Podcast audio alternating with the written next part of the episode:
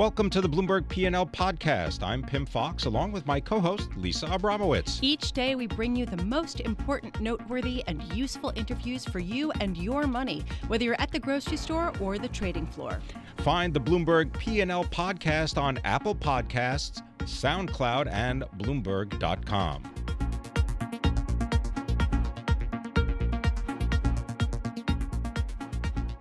Facebook had a brief reprieve yesterday, but shares are down nearly 1% again today after losing nearly 14% uh, of their shares last week. Here to join us to talk a little bit about a behind the scenes look at how Facebook approached marketing and how they attracted certain hmm, shady advertisers is Robert Friedman, senior editor on the projects and investigations team here at Bloomberg News. Uh, this is an amazing story. It's going to be in Business Week. It's written by Zeke Fox. I recommend everybody read it. Can you just give us a sense of where it begins, this conference, uh, and why it's notable? Well, uh, Zeke is uh, on a well-deserved vacation this week, um, uh, so I'm here to, uh, to speak for him. This story has been in the works for over a year, um, and uh, Zeke came to me last spring and said, "I want to go to this conference in Berlin for affiliate marketers."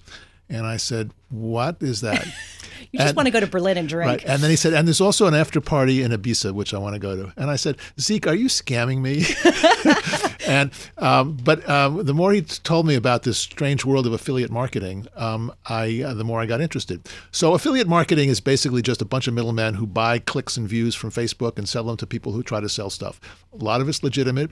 Um, plenty of companies use this uh, as an advertising tool, but um, all the um, the shady advertisers who sell uh, stuff through you know free iPhone offers or diet pills approved by uh, uh, Oprah Winfrey or Elon Musk's um, uh, smart pills, um, fake endorsements, um, stuff that pops up and pollutes your your um, your internet uh, experience, um, they all actually take advantage of this affiliate marketing deal, and they all congregate around this conference, which is hosted by a suspiciously sounded group called Stack That Money. so Zeke, Zeke, Stack that Z- money. stack that money. So Zeke went out there, and the first thing he noticed was all the Facebook people that were there. They were on stage. They were uh, moderating panels. They were out mingling with the uh, with the crowds. And he said, "What is going on here?" And um, uh, and thus began an investigation into the strange relationship between these uh, affiliate marketers and Facebook. Um, Facebook, um, as you know, has built a very very powerful uh, tool uh, to target people, um, and and based on all the data that you and I and everybody else gives them, uh, 2.2 billion people, and the advertising uh, community figured out pretty qu- uh, quickly that this was a valuable tool to for them to let Facebook find the suckers for them, and that began this uh, this adventure. Okay, so uh, this sort of brings us to a fork in the uh, metaphorical road here for Facebook, because on one hand, uh, they have said that they try to ferret at, out bad actors, people who are trying to sell miracle pills that don't work, or iPhone uh, iPhones that are free that end up charging you eighty six dollars a month for the rest of your life. Um, I'm just wondering what they knew about the bad actors, what they did to stop them, or is there evidence that they've been actively recruiting them? So Facebook has certain rules about things you're not supposed to advertise on the on, on it, and they have reviewers who uh, somewhere overseas are reviewing uh, content. And uh, for years, they had a very small skeletal crew of three engineers that were uh, set to sort of combat this, uh, you know, fraud on uh, advertising fraud. But it was a half-hearted effort, and at the same time, their marketing people were attending conferences and uh, and recruiting, um, trying to sell these ads. It's hundreds of millions of dollars of advertising revenue. So they had a, they had at best a complicated, um, bifurcated relationship with uh, with this world. But they, they were looking the other way, in, in in in my view. It's only recently, in the last year, that they're beginning to take this more seriously. They hired a new person to sort of uh, come up with, uh, and they've they and lots more reviewers, and they've done. But the the, the ad scammers are smart, and they have uh, developed a uh, a program, and that's in, in this story. Um, uh, a guy named Rob Gryn, who became sort of the king of these affiliate marketers, developed a program that allowed you to cloak your ads. Um, cloaking means that when a they they can figure out when a Facebook reviewer is reviewing the ad, and when they and the Facebook reviewer clicks on the ad, they get an innocuous um, landing page. But Wow. everybody else falls on a uh, on, on on the actual uh, scam ad. So so um, uh, they were just much smarter than Facebook um, was able to keep up with whatever efforts they were making, and um, uh, and yeah, so that's Are there any laws that were broken here? Because on one hand, you know, people are free to uh, try to uh, portray their objects, their their their wares as as positive as possible, and that's not considered. Oh, there's a clear violation But this is a clear violation, of, no? F- FTC rules about uh, fraudulent advertising. Yeah. so who's liable here? So the FTC occasionally uh, makes uh, a case. They busted a ring that in San Diego that was uh, selling, you know, uh, fraudulent diet pills. They and made th- they they had made 179 million dollars off of their uh, their scam.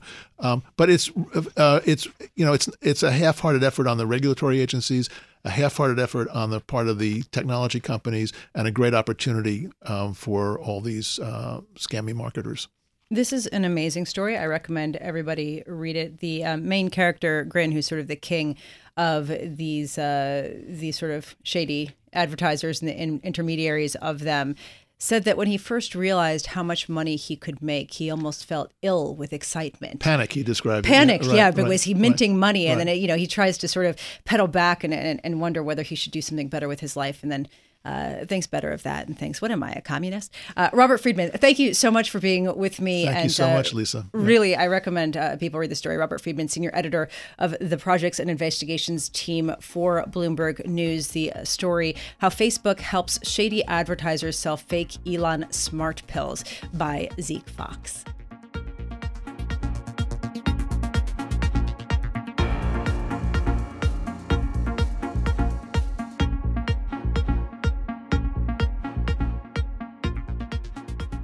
There has been a lot of turnover in President Trump's cabinet.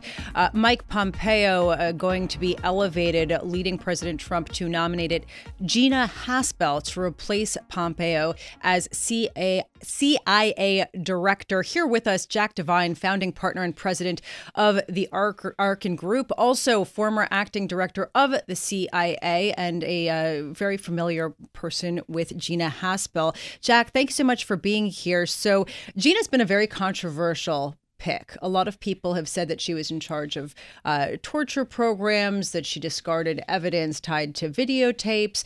Uh, you want to be on record supporting her. Absolutely. I've known her for many, many years.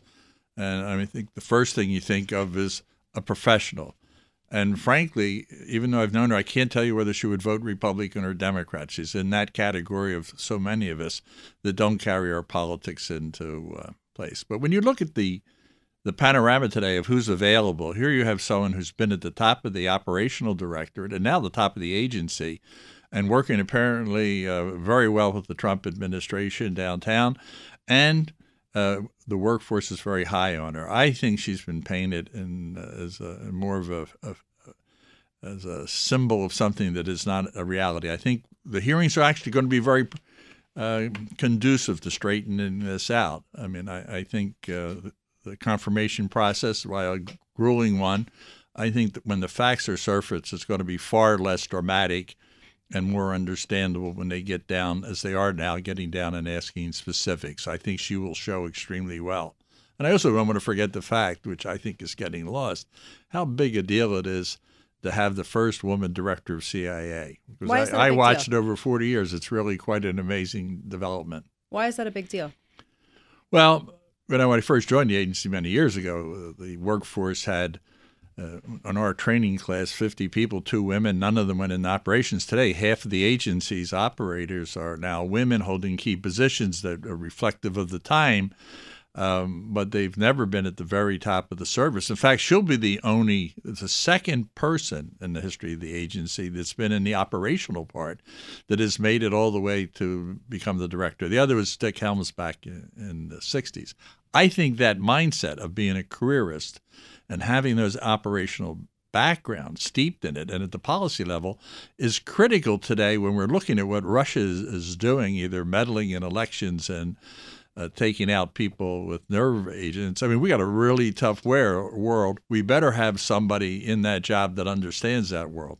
I, I want to pick up on the Russia point because we did see earlier this week President Trump uh, ejected 60 Russian diplomats over the UK poisoning incident. That was more than people had expected. How did you interpret this? Well, I know the Russians will be livid. I mean, I have seen uh, and seen folks PNG'd, we call it, you know, persona non grata, you're thrown out. I mean, people have kids, they have schools, they're running agents, they're doing business. It pack up out of there, back home.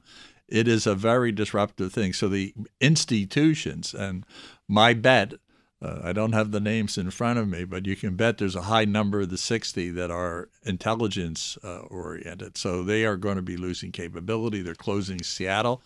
It's a big, it's a big deal and a big blow, and then it, it creates such a uh, uh, an international development, the Russians will probably respond. So there's some toughening of the lines between uh, the Western allies and Russia, and I don't think this is a good. This is not going to play well for Putin over the long haul. So, uh, one theory was that President Trump took a harder than expected stance uh, on Russia in order to sort of pledge allegiance to the allies in return for some support as uh, he goes ahead with ripping up the Iran deal. What do you make of that theory? I don't put a lot of stock in in, in that theory. I mean, you know, Tip O'Neill used to say politics is all local. I think uh, President Trump was looking at uh, the winds of war, if you will.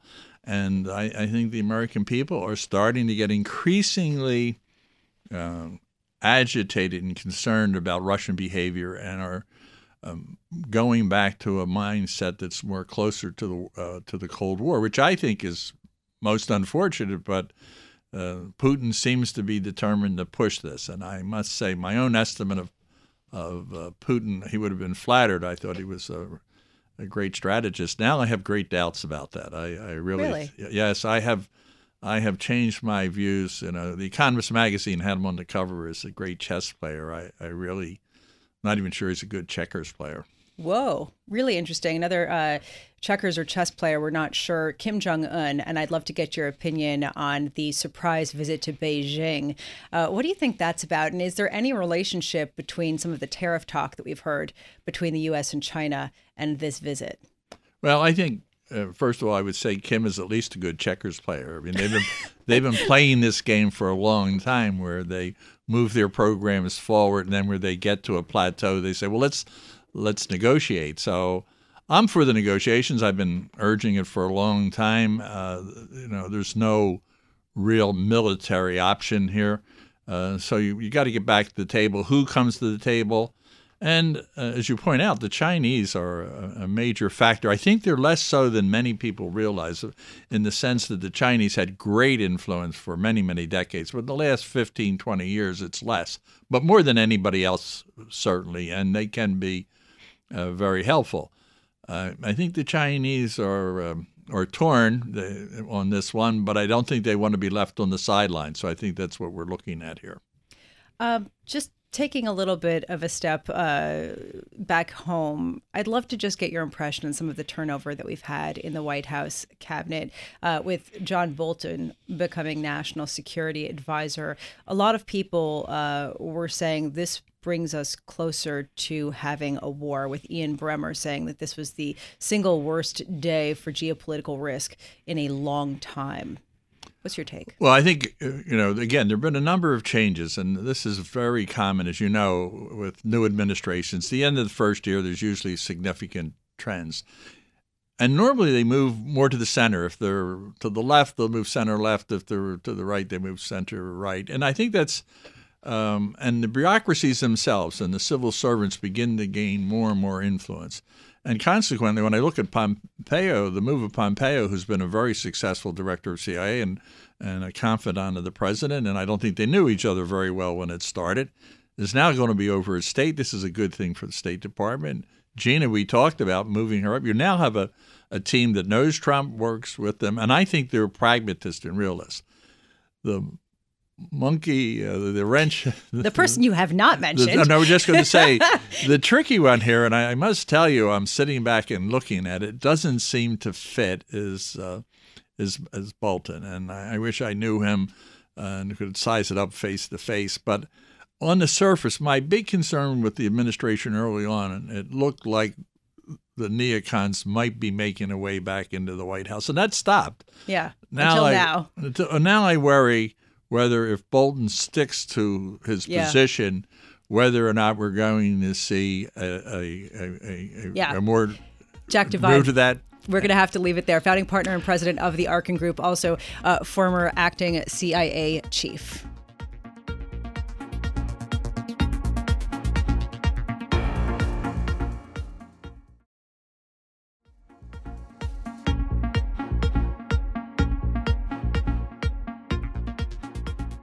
Another grocery store uh, chain, Southeastern Grocers, chaptered for uh, filed for Chapter 11 bankruptcy today in Delaware. Delaware. It is similar in some ways to Claire's stores and Toys R Us in that it has a lot of debt linked to a 2005 buyout. And uh, here to kind of draw the links together for us is Jared Dillian, a columnist for Bloomberg View. Jared, thank you so much for being with us.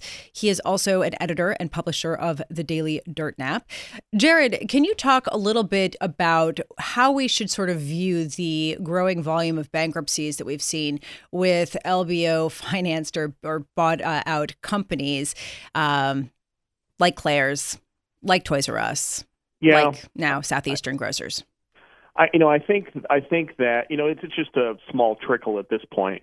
But the alarming thing is, is that you know we're really at the top of the expansion, um, and we're seeing some of these bankruptcies, and you know usually that's not when you see uh, bankruptcies like these. Now the retail environment has changed a lot for Claire's and Toys R Us, and also for groceries, but you shouldn't be seeing these deals fall apart at the top of the cycle. So, what do you make of that? Well, you know, I think if you look at some of these individual deals, uh, it's just too much debt.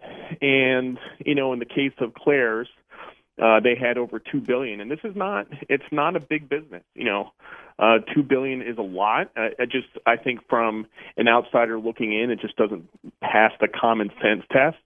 Uh, Toys R Us had 400 million going out the door every year in interest expense. I mean, this is you know it, it depends on what your philosophy of debt is what a lot of people think that businesses should borrow as much as they possibly can without going bankrupt to maximize profits So, your the the the title of your column was private equity. It's more like pirate equity, and you seem to uh, place the blame on private equity companies for basically forcing these companies to incur as much debt as they have. You know, a lot of people would say private equity companies have some misses. This is to be expected, but they need a lot more wins in order to deliver good profits.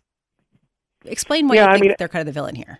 I, I, think I think the issue here is really one of public opinion. I think that the private equity industry has to be careful.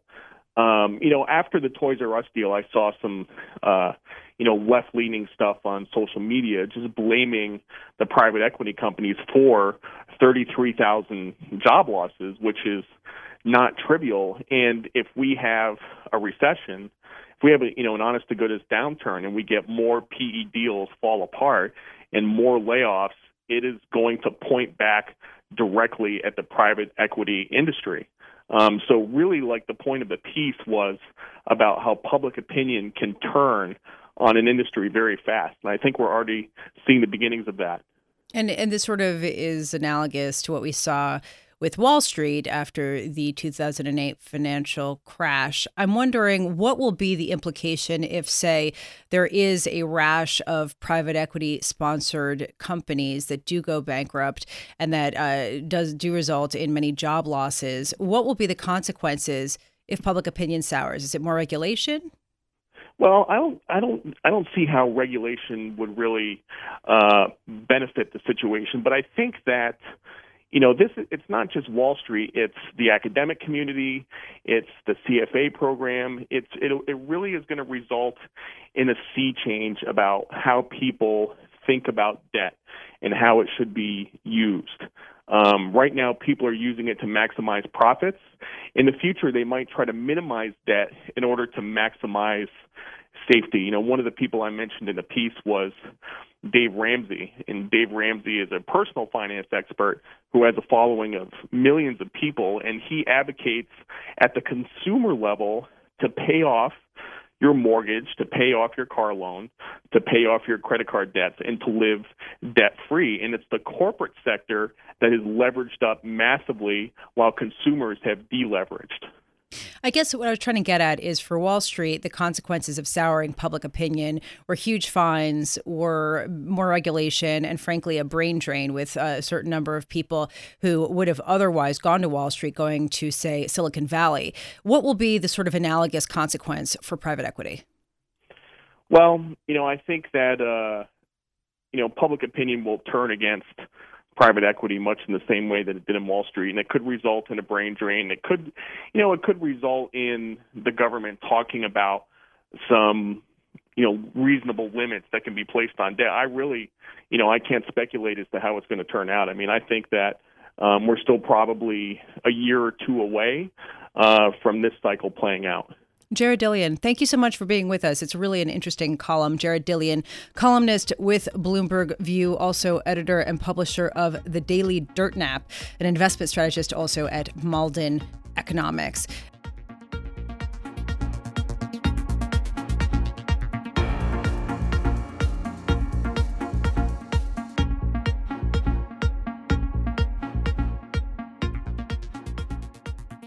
Right now, I want to turn the attention to deals. There are a couple of big ones. Joining us now, Chris Hughes, deals columnist for Bloomberg Gadfly. It's a commentary section for Bloomberg View and Bloomberg LP.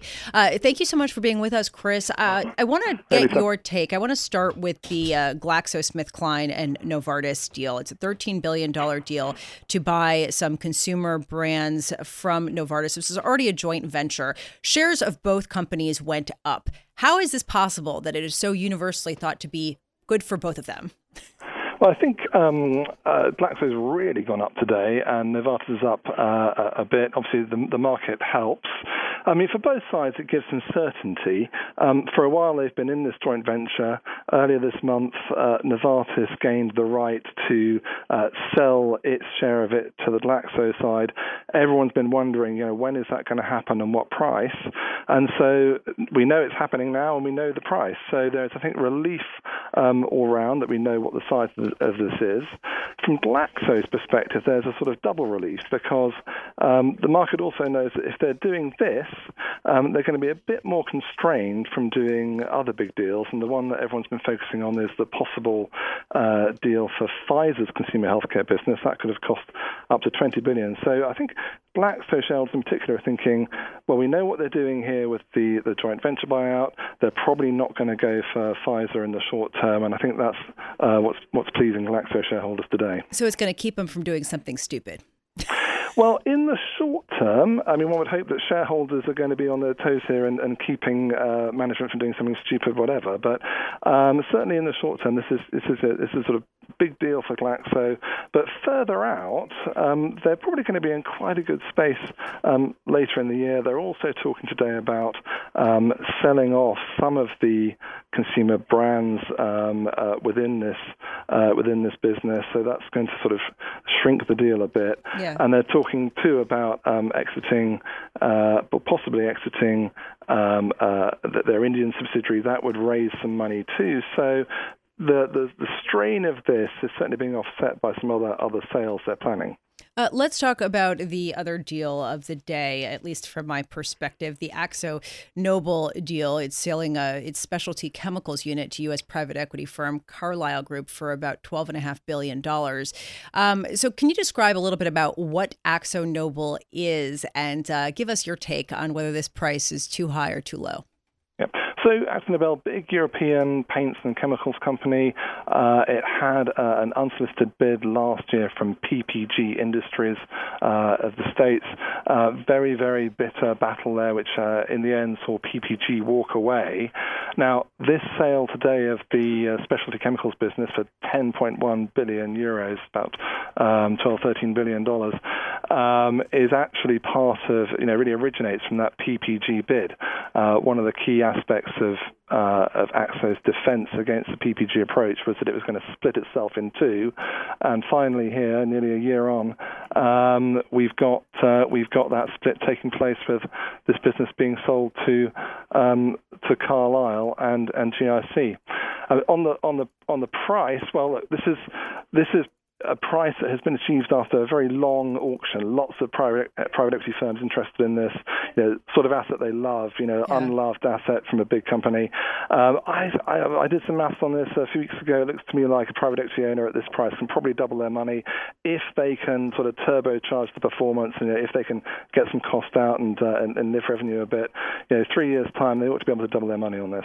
And it caps a, a, uh, quarter of some pretty big buyouts. And I'm just wondering, uh, are we expecting to see another big buyout quarter next? I wouldn't. I wouldn't be surprised. You know, you've got you've got um, private equity with a lot of dry powder. Yeah. We've seen some very ambitious deals. You know, Unilever's spreads, and in Europe we've seen uh, bid for uh, for TDC from private equity and infrastructure investors. Clearly, there's an appetite out there, and um, if they can find, in particular, unloved assets in big corporates that uh, are available, they're going to go for them. And if necessary, yeah. they'll team up to do it, as as uh, Carlyle's done here. Chris Hughes, thank you so much for being with us. Chris Hughes is a deals columnist for Bloomberg Gadfly and uh, unloved, or perhaps just uh, not quite as loved in this era of incredible amounts of cash uh, sitting in the coffers of private equity firms and big investment companies uh, looking for a place to go. Thanks for listening to the Bloomberg P&L podcast. You can subscribe and listen to interviews at Apple Podcasts, SoundCloud, or whatever podcast platform you prefer. I'm Pimm Fox. I'm on Twitter at Pimm Fox. I'm on Twitter at Lisa Abramowicz1. Before the podcast, you can always catch us worldwide on Bloomberg Radio.